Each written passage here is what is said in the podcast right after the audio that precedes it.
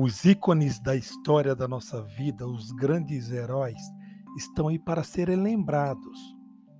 E há algumas décadas, o nosso Guga, é, tenista brasileiro, venceu o circuito mundial em Roland Garros.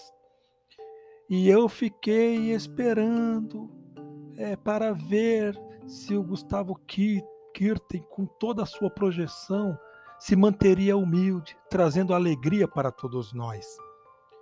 Nunca o conheci pessoalmente, contudo, pelo que fui acompanhando e sempre vejo até hoje, ele se mantém humilde, mesmo depois de aposentado. Antes, um jovem com barba por fazer, acordado todas as manhãs com a música do Gonzaguinha, cabeludo, surfista, boné voltado para trás e com um trauma superado pela dor de sua mãe, a morte do pai, apitando uma partida de tênis.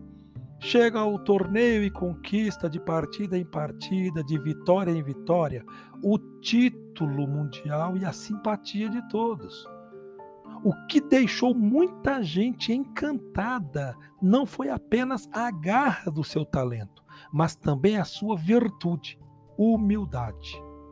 Seu comportamento singelo impressionou também a mídia.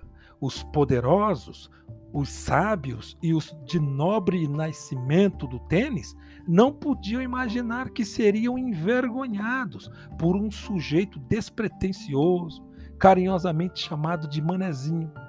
Com isso, encontramos um exemplo do uso do talento sem complexo de superioridade e sem complexo de inferioridade, coroado com a virtude da humildade e, sem dúvida alguma, com o incentivo de uma razão humana, seu pai.